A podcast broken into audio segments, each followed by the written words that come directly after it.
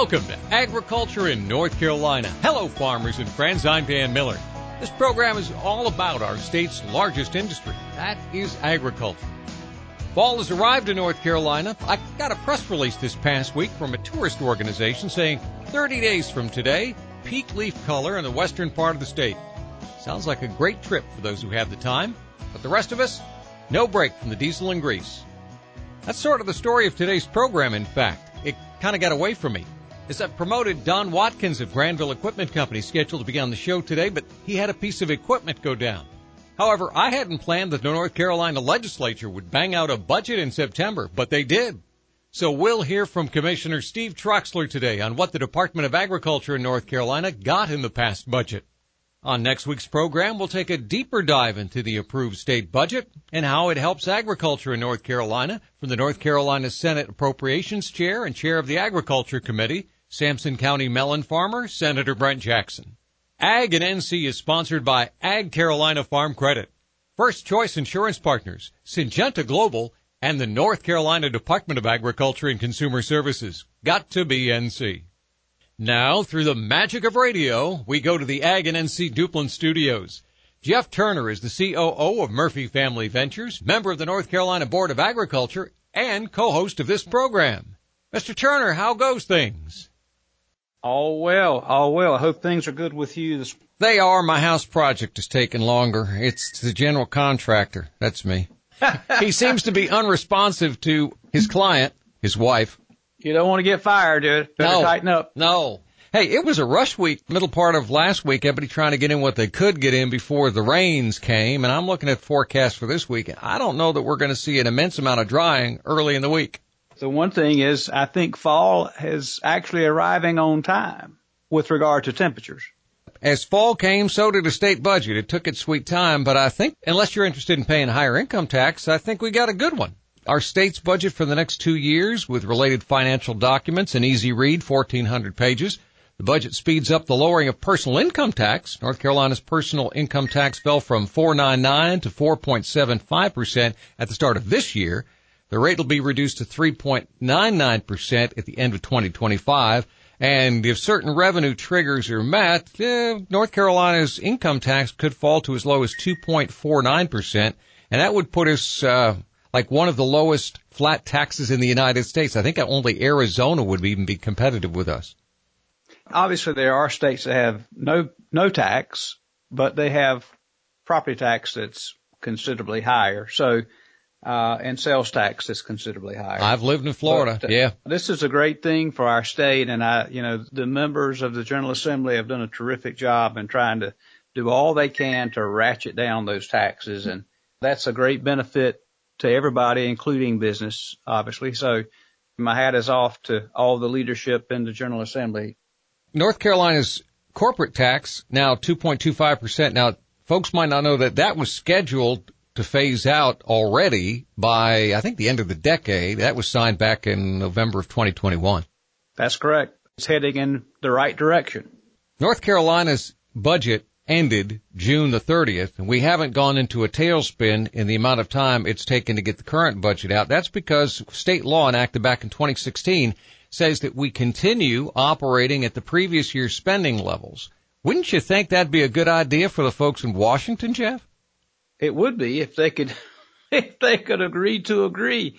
But I think the problem with the Washington side of that, Dan, is the whole push is to try to reduce the amount of spending and the continuing resolution just simply without significant change, you just continue with the same amount of budget that you've, that you've had, very similar to what we have in North Carolina.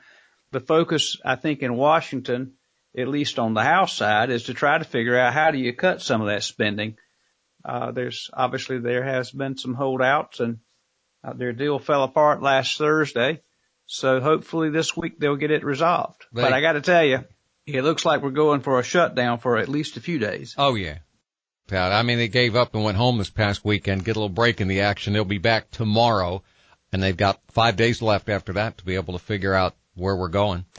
Our state budget though had a couple of interesting notes, one of which I thought was very interesting. No local minimum wage. So local government's not allowed, according to the state budget, to set their own policies for establishing minimum wage or mandating companies to provide benefits. The minimum wage thing to me is uh, kind of odd to begin with. I think the market is doing a pretty good job at setting the minimum wage. I just see this as sort of like a reflection of what we talked about with Prop 12 in California, which is to say that local municipalities can't trump what the overall, in this case, the state actually is deemed to be the law. Just makes sense to me. Otherwise, makes all the sense in the world, doesn't it? Exactly. We talked about the silver exodus before on this program. The state budget also says that uh, our judiciary system actually will raise their age of mandatory retirement for appellate judges from 72 to 76 years of age. I think that makes sense as well. I'm being told by the White House that 80 is the new 40. Kind of feel that way. See, I think Toby Keith said it best. I'm not as good as I once was, but I'm as good once as I ever was. Yeah, I, there are days, but then again, there's other days. More Ag and NC is coming up in just a moment, but first a word about Bill Carone Cars in Wallace, the only Chevy GMC dealer in eastern North Carolina to be an Ag Pack dealer. What's that mean? It means when you buy a vehicle at Bill Carone, you're eligible for more than $30,000 in savings on products you probably already use. You can get discounts on everything from ag products to tires. Check out the advantages of the Ag Pack program at Bill Carone Cars, online or in Wallace.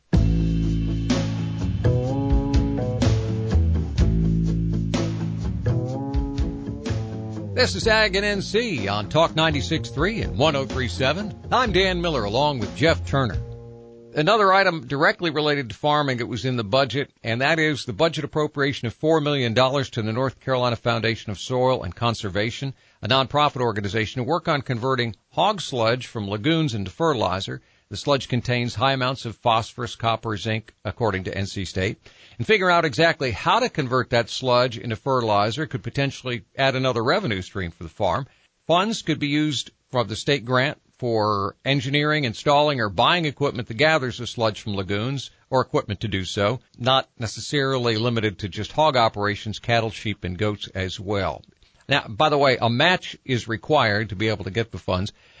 It's been somewhat of a perilous situation for a lot of folks with lagoons trying to figure out how do you take the sludge out and what do you do with it when you get it out. The big ticket is trying to get it dried down. And I think what they're trying to do, at least it appears to me that, that there are a number of technologies that are out there and, and the way this is written, thank goodness it's, it's for any technology, uh, that might come along or equipment needed because I believe uh, at some point in time there will be a variety of ways to convert that sludge into to fertilizer. It, you may even be able to ship it out of here. And you know, phosphorus is obviously a an element that's needed for all crops to grow. We desludge lagoons. We've bought a lot of equipment. We didn't apply nor got any help, if you will, for purchasing equipment to go out and and uh, and actually disperse or spread this phosphorus in areas that could use it. So this should help some folks to do that. Does an anaerobic digester slow down the evaporative process, take some of the liquid out of it, or does it, is it basically neutral to that? With regard to the sludge accumulation is, is practically the same. The difference being with an aerobic lagoon, obviously the gases that come off of that lagoon obviously dissipate into the atmosphere. And in this particular case, with a covered lagoon, a digester, you're going to get the same effect. It's just from my standpoint, the biggest thing is you can create methane that in itself can be sold as a, another revenue stream to the farm. At the same time, that covered lagoon, we don't have to worry nearly as, as much about rainfall and that sort of thing because again, that structure is now covered and it's not receiving all that excess rainfall. You know, what comes out of the building is uh, it's 98% water when it comes out of that, that building. You clean floors with the water? With the lagoon system, you take the water off the top, so to speak, and recycle it for mm-hmm. flushing. Most of the animals are standing on a slotted floor mm-hmm. and their waste goes beneath them uh, into a, a, a pit below them. You yeah. flush those alleyways out down below several times a day. And the water that's used is actually recycled from the lagoon. It's not fresh water, it's recycled water. Uh, our state budget is not necessarily a slam dunk. Governor Cooper has 10 days to take action on the budget from the, uh, from the end of last week. He can either sign it veto it or do nothing, and without his signature, it will become law uh, because he has a 10-day deadline in which to do something. If he did decide to veto it, the North Carolina House and Senate has supermajority and can override the veto. So this is our budget. It is, and it was bipartisan as well. So yeah, I got some Democrats kicked in the House, and uh, I think in the Senate as well. We'll talk more about the budget with Commissioner of Agriculture Steve Troxler. That's just ahead. You're listening to Ag and NC. Brought to you in part by Donna Byram with First Choice Insurance Partners. Call Donna at 252-792-1189. Let Donna protect your yield so you can stay in the field. 252-792-1189. This is Ag and NC and online at agandnc.com. I'm Dan Miller along with co-host Jeff Turner and we're joined by the Commissioner of Agriculture in the state of North Carolina, Steve Troxler. So, Commissioner, we finally got a budget, it looks like. I hope that everything that you asked for is there. You know, I don't know that I've ever been through a budget process and everything that I asked for was done, but this one's pretty close. There's a few things in there that I would like to have seen, but overall it's really good for the department and for ag in North Carolina. The, the main thing is being able to elevate salary levels, especially in positions we're having trouble filling. Right now, the department has 300 open positions, and uh, it is critical that we get these positions filled. So we did get about 1.9 million in salary adjustment recurring, which uh, we can go in and and pick these jobs we're having trouble with and add some salary to it and then couple with the 4% uh, raise that will be coming for this year and then 3% uh, in 24, that will help. Have you found that you're just not getting applications or you're not getting qualified people or you found that folks just want to work remotely and don't want to come in and those are not the jobs you have? All of the above. I think if if I looked at it over time, over the past year, we probably got less than 50% of the applications for jobs that we had seen in the past. We could post some of these jobs and never get an application. We repost it, we never get an application, and it was just a function of salary level. Not competitive with certainly private industry, but also, local government and other state agencies, we just were not competitive. Uh, I had to close an animal di- diagnostic lab in Elkin for two months because we couldn't hire a lab director. The only pathologist that I've had at the, the new lab in Raleigh has been my lab director and we have been able to hire one pathologist, but hopefully with uh, some of this money we can adjust these salaries up. But I mean, it goes on and on. Uh, the, the, the firefighters in the Forest Service, very low paid. We adjusted them last year with some of the uh, money that we had put in there, but hadn't been enough to attract a lot of people. Might be ignorant to this, but is there a mandatory retirement age for state employees? There is not. We, you know, we really do like having employees stay more than the 30 years that's full retirement and having that institutional knowledge and the good thing is when you raise salary and there is an incentive for employees to stay on a little bit longer to up their retirement. So we hope it has that effect also. I understand there's considerable capital in this budget for agriculture. Yeah, the, I don't have the budget in front of me, but there are some that stand out. One is we have been wanting to redo the whole research facility at Tidewater and we got some money in the budget. I think it was the year that uh, there was no budget. And then we got money back in the budget, but it's been so doggone long since we put the estimate in. Escalating costs have eaten up a lot of it, so we got some money in there to uh, to finish that project up. A very important thing that I think has happened is uh, the Taylor property that we wanted to buy up in Franklin County, about 2,000 acres. We want to move our forestry nursery uh, up there to a place that it doesn't flood every time it comes a, a big rain. There's also a, a great place to do research on how do we handle floodwater. Uh, we had a meeting with NC State on uh, flooding, particularly in eastern North Carolina, and talking about some of the ideas that we've had about being able to park water on private land ahead of a major flood event. And uh, this is a place to be able to put some of that stuff in and experiment. The Tar River does run right through the middle of it. Uh, there's a lot of wetlands and floodplains uh, on the property, so this may become a research facility, not like maybe a crop research facility, but a facility where we do research handling water in flood conditions. So those are two things that I'm really excited about, but there were other capital requests that we made, especially for the fairgrounds. Uh, and it's, it, of course, it's spending receipt supported money, but we plan to do about a $58 million renovation of the fairgrounds over the uh, next three years, including building a new food court where the food court is now that was probably built in the 40s, I would guess. It's pretty much an eyesore. So we've got permission to spend money to do that, to do a major uh, utility projects uh, on the fairgrounds, but it's also going to include renovation of the Holshouser building to make it a more usable space. So there's so many good things in there that uh, we're tickled, but the gears that, that bureaucracy has to grind to get things done, it doesn't happen overnight. That we realize.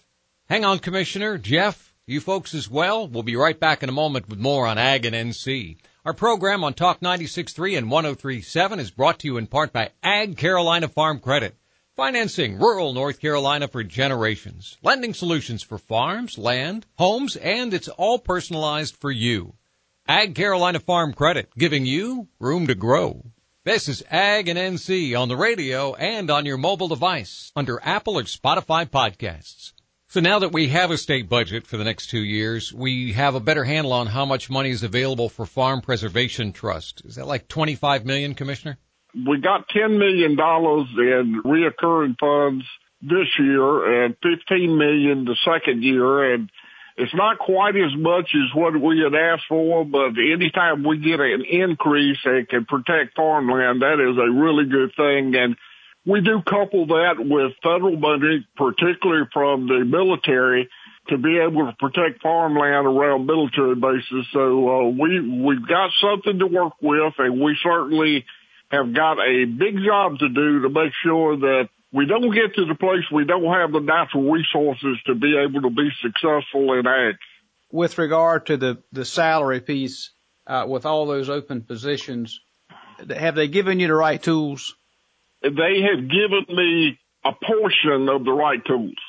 Everything is appreciated, but two years ago we did a salary study about what we would need to get uh, long-term employees up to the midterm uh, midpoint of their careers and and to bring the lower level positions up to where we're competitive and it was eight million dollars was the answer two years ago. 924,000 and we got a little pay raise and now with the pay raise and the, uh, 1.9 million, I mean, we're getting closer, but it, you know, it's still not, could I say this is going to be the silver bullet that solves the problem? Probably not. But will it get us further down the road than we are now? I'm pretty confident it will do that. On the benefit side, are we competitive there? Yes and no state benefits are not as good as they were years ago. There's no question about it. I, and I know in my case, my health insurance, I've got a uh, $4,800 out of pocket, uh, that I have to meet, uh, on my health insurance and retirement is it probably close to on par private industry as far as the, the retirement packages. Uh, the adage is when times are good, state government jobs don't look that great. But when you get into a recession, you get into hard times in the economy, the, I guess the stability of a state job is, is attractive and we've had decent benefits, uh, to go along with that. Thank you, Commissioner. We'll get back up with you in like a few weeks before the state fair, as a matter of fact. I'm always glad to. Uh, I'm just thankful that this budget process is over with, the arguing's over with, and we can uh, go forward and do good with what we got. Thanks to our friends at the Farmers Connection. If you've not put your hands on a copy, I highly recommend it. I actually found an implement for my Bobcat recently. Farmers Connection is a newsprint magazine with information and ads from suppliers and dealers right here in the Carolinas and Southern Virginia. Check out used equipment from dealers like Mark Chesson and Sons in Williamston, Cap's Trailer in Dover, Acot Tractor and Stevenson's Truck and Trailer in Goldsboro, Mayor Ag Equipment in Elm City, and Premier Equipment Company, Rocky Mount, Enfield, Washington, and Ayden. Farmers Connection, online and available at independent farm equipment dealers all over our state. Sorry to say, no commodity prices week over week. Commissioner Troxler was talking about being short in the Department of Ag, and that's one of the positions he's short, the person who compiles all of those statistics. Hopefully we'll have it back again next week. And that's this week's Agriculture in North Carolina. Listen to the program on Talk 96.3 or 103.7, Mondays at 6.30 in the morning or 6 o'clock at night. You can also subscribe to our longer podcast version on Apple or Spotify, free on your mobile device. Details on all that and links to our sponsors on our website, agandnc.com. Thanks to Ag Carolina Farm Credit, First Choice Insurance Partners, Syngenta Global, and the North Carolina Department of Agriculture and Consumer Services. Got to be NC. Agriculture in North Carolina, copyright 2023, Inner Banks Media. For Jeff Turner and myself, Dan Miller, make it a great week.